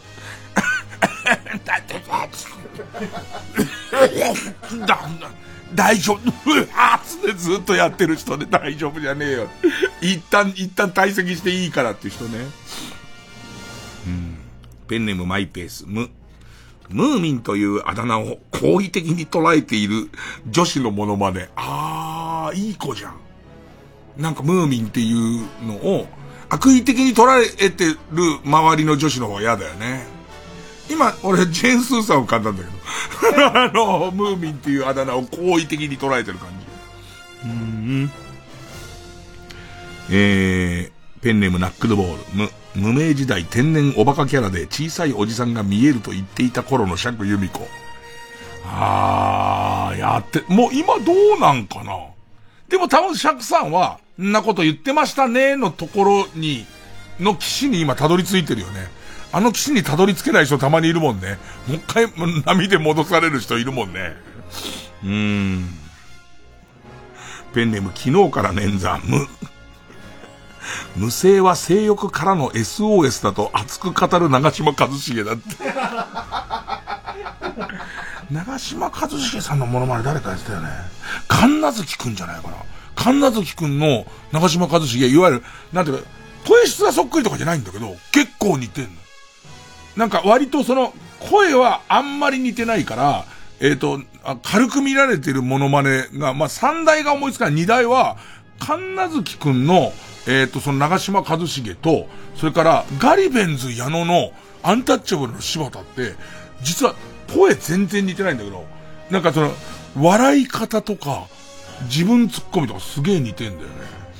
えー、イエロー軍曹。目。ああ、その前にこれだ。ペンネーム北あかりの目覚め。ああ、これ金太郎にやってほしいんだよな。む、無理やり母親にアニーのオーディションに連れてこられた子だ。絶対金太郎にやってほしいでしょ。絶対見ちゃうでしょね、絶対。不安そうな目で何度も母を見ては作り笑顔をする感じっていう。えー、ペンネーム、イエロー軍曹、目。明太子スパゲティを全否定してくる武田鉄矢。明太には絶対思い入れがありますからね。ええー、ねあんなヨーロッパうどんに絡めたらいかんのですよっていう。えー、ペンネーム、鉄鋼鉄、目。メガネ市場ではしゃぐキャカップルだった。うん。ペンネームナックルボール、目。メッシメッシうるさい小柳ルミ子に苦笑いの影山優香。あー。影山優香ちゃんはもう顔が似るしかないよね。メイクとかで顔が似て、多分横で苦笑いしてれば、小柳ルミ子はいるもんね、おそらくね。そこそこの数ね。そこそこの数、量産型の、量産型の小柳ルミ子いますからね。えー、えー、これさ、合わせ技で好きなんだけどさ、紫の猫、も、もう、フリーの女性アナウンサーの悪いところを全開で行くと決めた、フリーアナウンサー、森かすみって書いてある。ちょっとわかんない。もう開き直ったっていうね。えー、ペンネームナンバナンバー、も、モグライダーともしげを理想の結婚相手の名前で出した森かすみアナウンサーの策略って書いたんだけど、言ってるか。あそこを可愛いっていうのは、多分中和剤としては相当いいよね。おそらくね。えー、ランニング大好きも、燃えやずに大食い勝負を挑んで軽くあしらわれる大鶴肥満と そんなに食わねんね。大食いってほど食わねんだ。ペンネームナックルボールも森山良子の作ったスープのまずさを語る、おぎやはぎ、おぎって。今日もほんとかっこよかったよ。今日ポカポカのゲストおぎやはぎだったんだけど、ほんとかっこよかった。もう気持ちよかったね。えー、えー、ペンネーム、初狩り城も、桃鉄で喧嘩寸前みたいになった時の空気。あー。キングボンビーをつけるのに、つけるのに、えっ、ー、と、トップじゃないやつにつけるっていう、あのあたり、俺じゃねえじゃんっていう、あの感じからの険悪な風紀かな。えー、ペンネームベニヤうんこも、モスキート音を聞こえるふりをする藤田ニコル。いいね。いいよね。すごいいいよね。藤田ニコルの真似する人もあんま見ないね。全然いて良さそうな感じするけど、ただ、悪意が出そうだよね。なんかその藤田ニコルのモノマネやろうとすると。なんかすごい思うんだけど、ゆうちゃみちゃんって悪意が、なんか、えっと、乱暴なことは言うけどギャルキャラで、なんか悪意がないんだよね。藤田ニコル切り取るときに本人に悪意があるってことじゃないんだけど、ん？ないのか？ねえ、あ、わかった。俺に悪意があるんだ、これ。ねえ。ということで、あ今日もなんか本当に見たいのばっかりでしたね。さあ、対するはどこまでいけるか、えー、野行に来ました。令和、犬棒カルタ。Who let the dogs out? Who, who, who, who let the dogs out? これはちょっとカオスですからね。犬か棒が入ればいいって言われてもっていうね。えー、ペンネームイエロー軍曹。いや、山田くん、山田くん太平さんの座布団は取らなくていいから、もう棒でボッコボコに殴って。いつもより司会の翔太師匠が荒ぶってる商店。やってやろうと思って棒を用意させてるからね。うん。うん。ペンネーム、ソフィーと双子の姉妹。や、山村もみじが悪いのではありません。勝手に、紅葉の生活圏に、ごめん、えー、山村もみじが悪いのではありません。勝手にもみじの生活圏に侵入し、山を崩し、草木を切り倒し、もみじから大切な食べ物を奪ったのは人間の方ではありませんか。それを棒で寄ってたかってあれ先週もみじピクミンに運ばれてたよね。ね水辺から。青ピクミンにすげえ運ばれてたよね。水辺のもみじが。今世の中でさ、一番間違った使い方されてる水辺のもみじっていう言葉だよね、おそらくね。鴨川を流れる水辺のもみじと同じ使い方をしたけど。ペンネームピストルチョコ。いや、山村もみじを棒で叩くの。山村もみじに棒で叩かれるの。よくよく考えると結構な究極の選択じゃない？もみじのフルパワーの、もみじのフルパワーで棒でで殴られても、そこまでは、そこまで強くは殴られないじゃん。で、あと、何の罪もないもみじを棒で叩くことにこっちはなるからって考えると、普通にね、いつものお高い和服でいらっしゃってるもみじを急に行くわけでしょ？もみじが、ひーってなるわけでしょ？ひーぼこでしょ？ひーぼこでしょ？ひーぼこは相当きついよね。どっち選ぶかな俺。どっちかやってくださいって番組だったら、絶対叩かれる方だって。で、もみじが釘バットみたいな釘棒を持ってきた時に、おい、もみじ俺そっち選ばなかったのにとは思いますけどね。うん。ケイちゃん。いや、野草を爆食していた岡本信人が、味変で犬の糞食ってるなんて味変で食ってんうっかりは食うかもだけど、味変とかで食わねえっつうんだよ。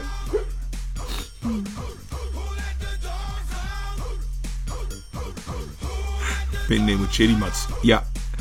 焼肉屋さんの店長が、お客さん運がいいね。今日はとっておきのメニューを仕入れたんだよ。と言って、ギンギンの肉棒をズボン、ズボンからポロンと出してきた時点で、あー、これはモニタリングだな。と、見抜きましたなんです。そんなモニタリングねえっつうの。どう思うのかな逆にさ、これはモニタリングだなって思った後にこれやれた時のモニタリングじゃないなっていう。ドッキリですらないなってなった時に。ペンネーム、イエロー軍曹。ゆ、ゆで太郎に来ていただけるのは嬉しいんですが、当たりのアイス棒を持って来られましても、春菊の天ぷらを無料にするということは無理でございますので、どうぞお金をお支払いください。何なんだこいつ。はいつって普通に当たり前に。春菊の天ぷらください。天ぷらだけって珍しいお客さんだなと思った。はい。いいな北あかりの目覚有名人の方ですよね。ずっとファンだったんです。サインください。ここにサインください。と連れてきたパグの横っ腹を差し出されましたが、僕はすごい怖いです。怖えなちょっとヤバめの人で、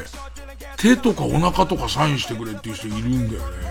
で、失礼は失礼じゃ絶対消えるしって思うんだよね。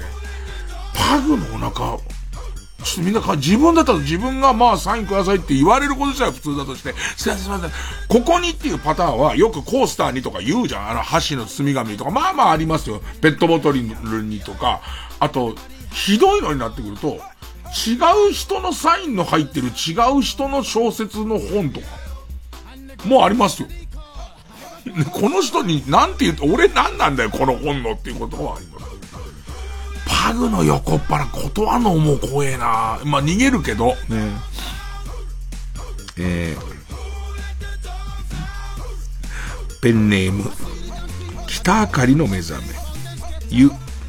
幽霊に遭遇したことはあって、あ、幽霊に遭遇したことはとっても怖かった。が、近くにあった棒でボッコボコにできちゃった事実が、今となってはもっと怖い。ああ、山道かなんかで、幽霊出そうだなって思ってて、うわ、出たってなって横にあった棒でボッコボコにあって、倒れて、しばらく走って、幽霊怖かった幽霊幽霊？怖えペンネーム初狩り城。よ。夜道で警棒を手にニコニコしているトム・ブラウン道を。怖えなうん。笠井明宏。よ。妖精、妖精さんに気を取られていて、うっかりリードを手放して、散歩していた土佐犬が逃げて、で、たまたま、近くを通りたかかった成田祐介の金玉をうちの土佐犬が食いちぎって、えっ、と、金玉は丸と四角ではありませんでした。いや、そこは別に聞いてないから。手前まではね、手前までは警察はでも聞いたんだと思うんですけど、あ、金玉は丸と四角ではありませんでした。そこじゃないんだよ。そこじゃないんだ。君の犬なのね、それはね。っていう。うん、ペンネームファンタマ。よ。45番。45番。チュパチャップス。下ネタ嫌いの金ちゃんが肛門から極太の棒が出ているこの仮装をどう評価するかだな、だって。多分、えっ、ー、と、おじさんで、えー、ミニスカートを履いて、で、肛門に縦長の2メートルぐらいの棒刺してて、チュッパチャプスって言って、あの、こう、スカートのところがこう、めくる、めくる感じなんじゃないかな。えーえ、ペンネーム、ウルトラマンキラ太郎よ。よだれをダラダラ垂らすパブロフの犬の横で、ペルの音を聞くとカウパーをドクドク出すパブロフのおじさんが。同時に実験しちゃったんだろうな。なんか、実験しとけよって言われるのを適当にどうせよだれ出すんだろうと餌あげりゃいいだけなんだろうって言って、えっ、ー、と、えー、朱印をしてる最中にやべ、時間だなっつってベル鳴らしちゃう餌やってっからさ、自分の方がいつの間にかカウパー出るようになっちゃった。えー、もっと言えば、ペディグリーチャムみたいなやつをさ、要は、金鳴らしてあげりゃいいんだろっていう理由で、そうだっつって思っちゃってさ、ペディグリーチャムを防塵に塗ってはさ、バター犬みたいに舐めさせてるからさ、もうそりゃカウパーも出るよ、なれば。連鎖で。連鎖で急にチンチンも立つし。ねえー、たまに冷静なんだよね。こんな話してるじゃん。でも、あの、栗原賞受賞のうちのマネージャーちゃんと聞いてるからね。何を言ってんだって話なんだけどね。えー、うちのマネージャーさ、全然ラジオとか興味なかったのにさ、真面目だからさ、その、伊集院の仕事として聞くようになってさ、それはわかんだよ。で、なぜか、おぎやはぎも聞くようになり、爆笑問題も聞くようになり、最終的には、オードリーも聞いてんのね。でいて、オードリーの東京ドームのライブ行きたいとか、イベント行きたいとか言ってんのね。何それ？えもはや。ね、えー、伊集院さん若林さんに会ったらステッカーもらってくださいだって何を言ってんだお前は。えー、えー、ラスト。あらかじめ語られるローマ字。よ。夜になると野犬が現れるんだけど、全部チワワなんです。ヤチワワ、ヤチワワね。びっくりするんだろうな、わーって来てきたと思うんだけど、チワワで、でも矢のチワワも怖いでしょ、あいつだって。それなりに。チワワわかんない多分、ミニチュアダックスフォント可愛いけど、あいつらも猟犬だから、嫌で大勢いたら、結構怖いと思うんだよね。かといって、野犬だからっていうことで仕方なく、退治をするための、ある程度の痛みを伴うような防ぎ方をしたときに、チワワの寝覚めの悪さって、来てるやつが、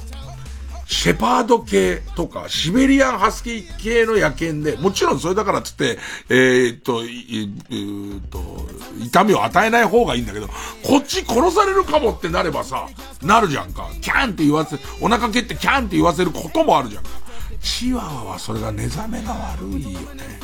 そんなにいろんなコンプラに気使うなら広げなくていいよ。さあ、えー、愛犬家です。さあ、ということで。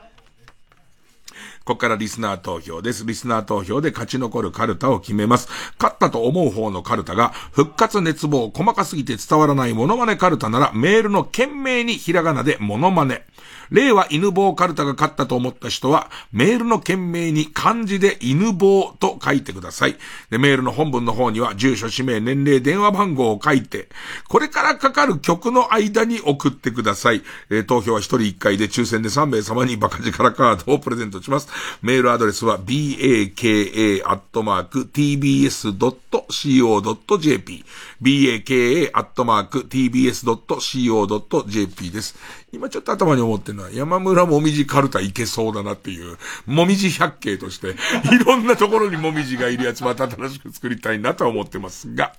行きましょう。えー、曲は折坂優太で、人、人です。えー、ここから受付開始です。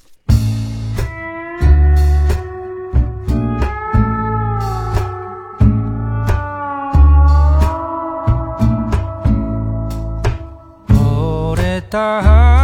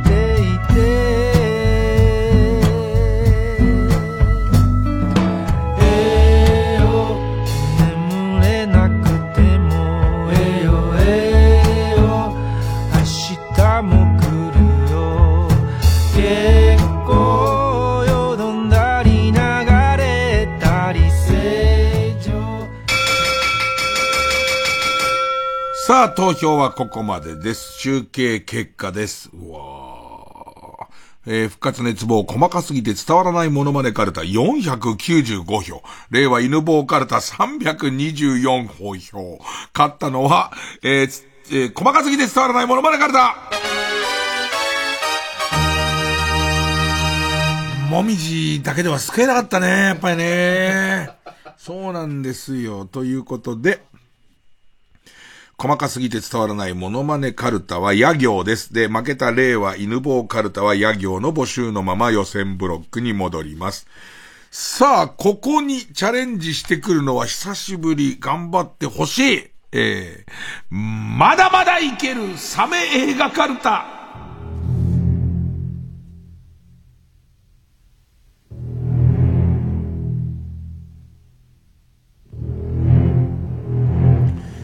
さあ、えーっと、まだ未勝利、あ行なんですけどね。でも、なんか頑張ってくれてる人もいて、えっと、例題に今から読み上げるのは、こうやって二軍に落ちてる間も出してくれてる人っていうことなんですが、えー、ペンネームウルトラマンキダ太郎、あ、安全なサメを使用していますというテロップが、サメが出てくるたびに毎回表示させる。えー、そうですね。ペンネーム花トレイン。石につまずいて転んだ少年に潰されてしまうも、ど根性で服に張り付いて喋るようになるサメ。ど根性サメね。ど根性サメ。ねえ。えー、ということで、まあ、ちょっとサメカルタ頑張ってほしいなえー、次回は、えー、細かすぎて伝わらないものまでカルタ、ヤ行バーサス、まだまだいけるサメ映画カルタのあ行です。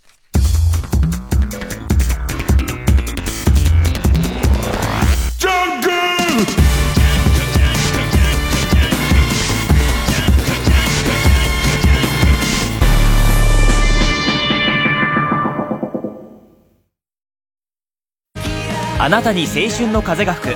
元光源氏佐藤博之山本純一による新ユニット「二つの風」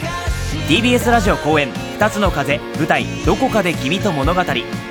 月8日と9日東京博品館劇場。16日名古屋ダイヤモンドホール。30日31日大阪心斎橋パルコで開催。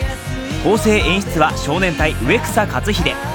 佐藤弘之山本潤一がローラースケート姿で踊りながら数々のヒットナンバーを披露するほか12月5日発売のデビューシングル「君と物語」を歌います。チケット好評販売中。詳しくは TBS ラジオのホームページまで。山里亮太です。私が一人で喋り尽くすトークライブ山里亮太の140全国公演開催中。1月27日土曜日は私が三遊亭剣弁として落語を披露したことのある神奈川でお話しさせていただきます。詳しくは TBS ラジオイベント情報をご覧ください。ここでチリビーンズのドールをお聴きください。ぐ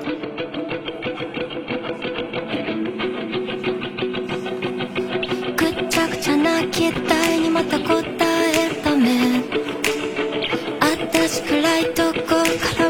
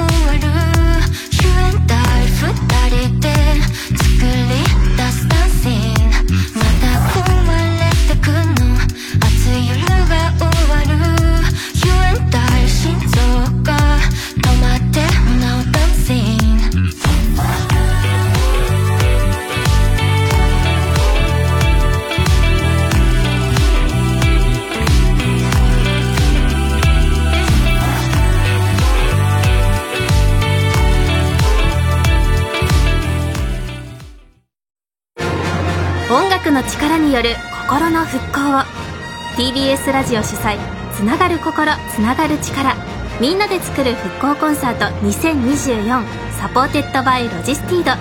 今年のテーマは宇宙。仙台フィルと森口博子によるギャラクシーな共演。森口博子です。仙台フィルの皆さんとの共演楽しみにしています。会場でお会いいたしましょう。3月10日日曜日仙台川内萩ホールで開催チケットは12月16日発売。詳しくは TBS ラジオホームページのイベント情報をチェック。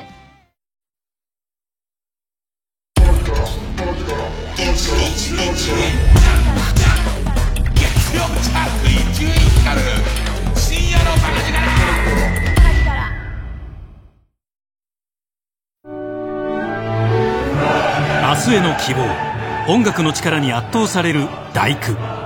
TBS ラジオ公演ウクライナ国立歌劇場管弦楽団大工運命が12月28日横浜みなとみらいホール29日30日は東京オペラシティで開催されます。伝統を誇るウクライナ国立歌劇場管弦楽団がベートーベンの最高傑作を奏でます。魂を揺さぶる圧巻の響きに身を委ねる特別なコンサート大工運命。詳しくは TBS ラジオのホームページ。イベント情報まで。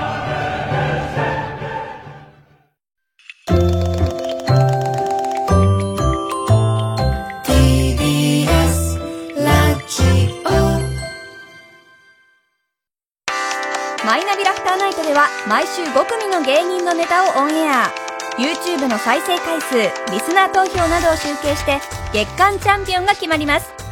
ぜひ番組や YouTube を聞いて面白かった一組に投票してください詳しくはマイナビラフターナイトの公式サイトまで TBS ラジオジャンクこの時間は小学館マルハニチロ他各社の提供でお送りしました Joseph, Joe, John, Izzy Wooden, Hikaru. King up, no, no, Baka, Baka, Hikaru. あの歌こう聞こえたらもうおしまいコーナー。そんなに歌えませんけどね。えー、ペンネーム元気な牛。えー、元歌摩訶不思議アドベンチャーのこの部分です。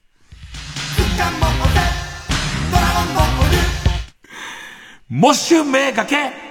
メントスコーラダメだよ。ブッシュじゃないんだよ。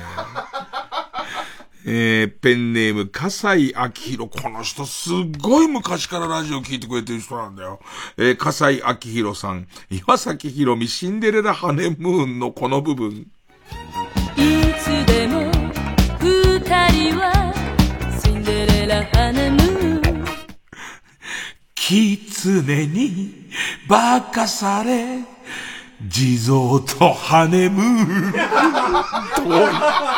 遠いよ化かされてる距離が。狐に化かされて、その定点でお風呂だと思って声ダメとかわかるけど、ハネムーンだと出かけちゃってるからね、もうすでにね。えーえー、ペンネーム、二番千釣り、元歌、一世風靡セピア、前略、道の上のこの部分。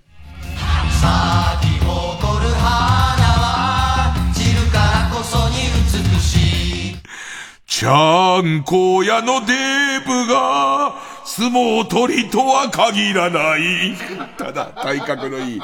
そうだよね。俺たち、ちゃんこ屋にいたらこの人も最初はやってた人だと思うけど、そんなこともないもんね。ペンネーム鈴虫食べた。元歌、一世風靡セピア、前略、道の上よりのこの部分。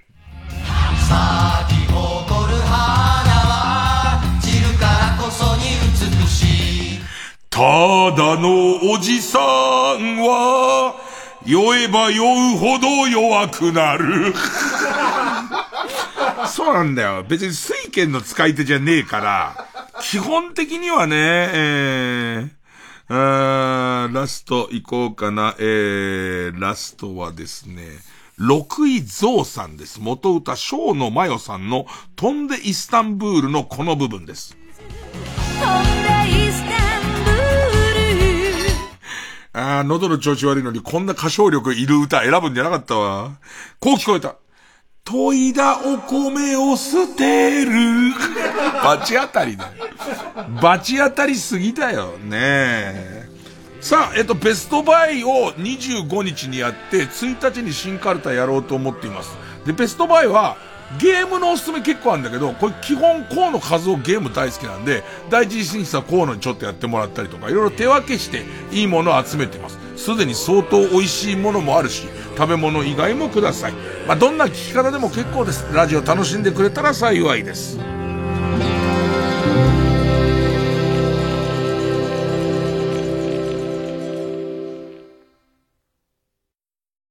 桃子組カンパニーと申します。この度 TBS で初の冠番組を担当することになりました。桃子組カンパニー、月は綺麗ですか？美師としての活動を終えて感じていること、そしてこれからについて語る1時間です。豪華なゲストも登場予定。元チャットモンチーで現在は作家として活動している高橋久美子さんと一緒に言葉の世界を探求します。番組ではメッセージも募集しています。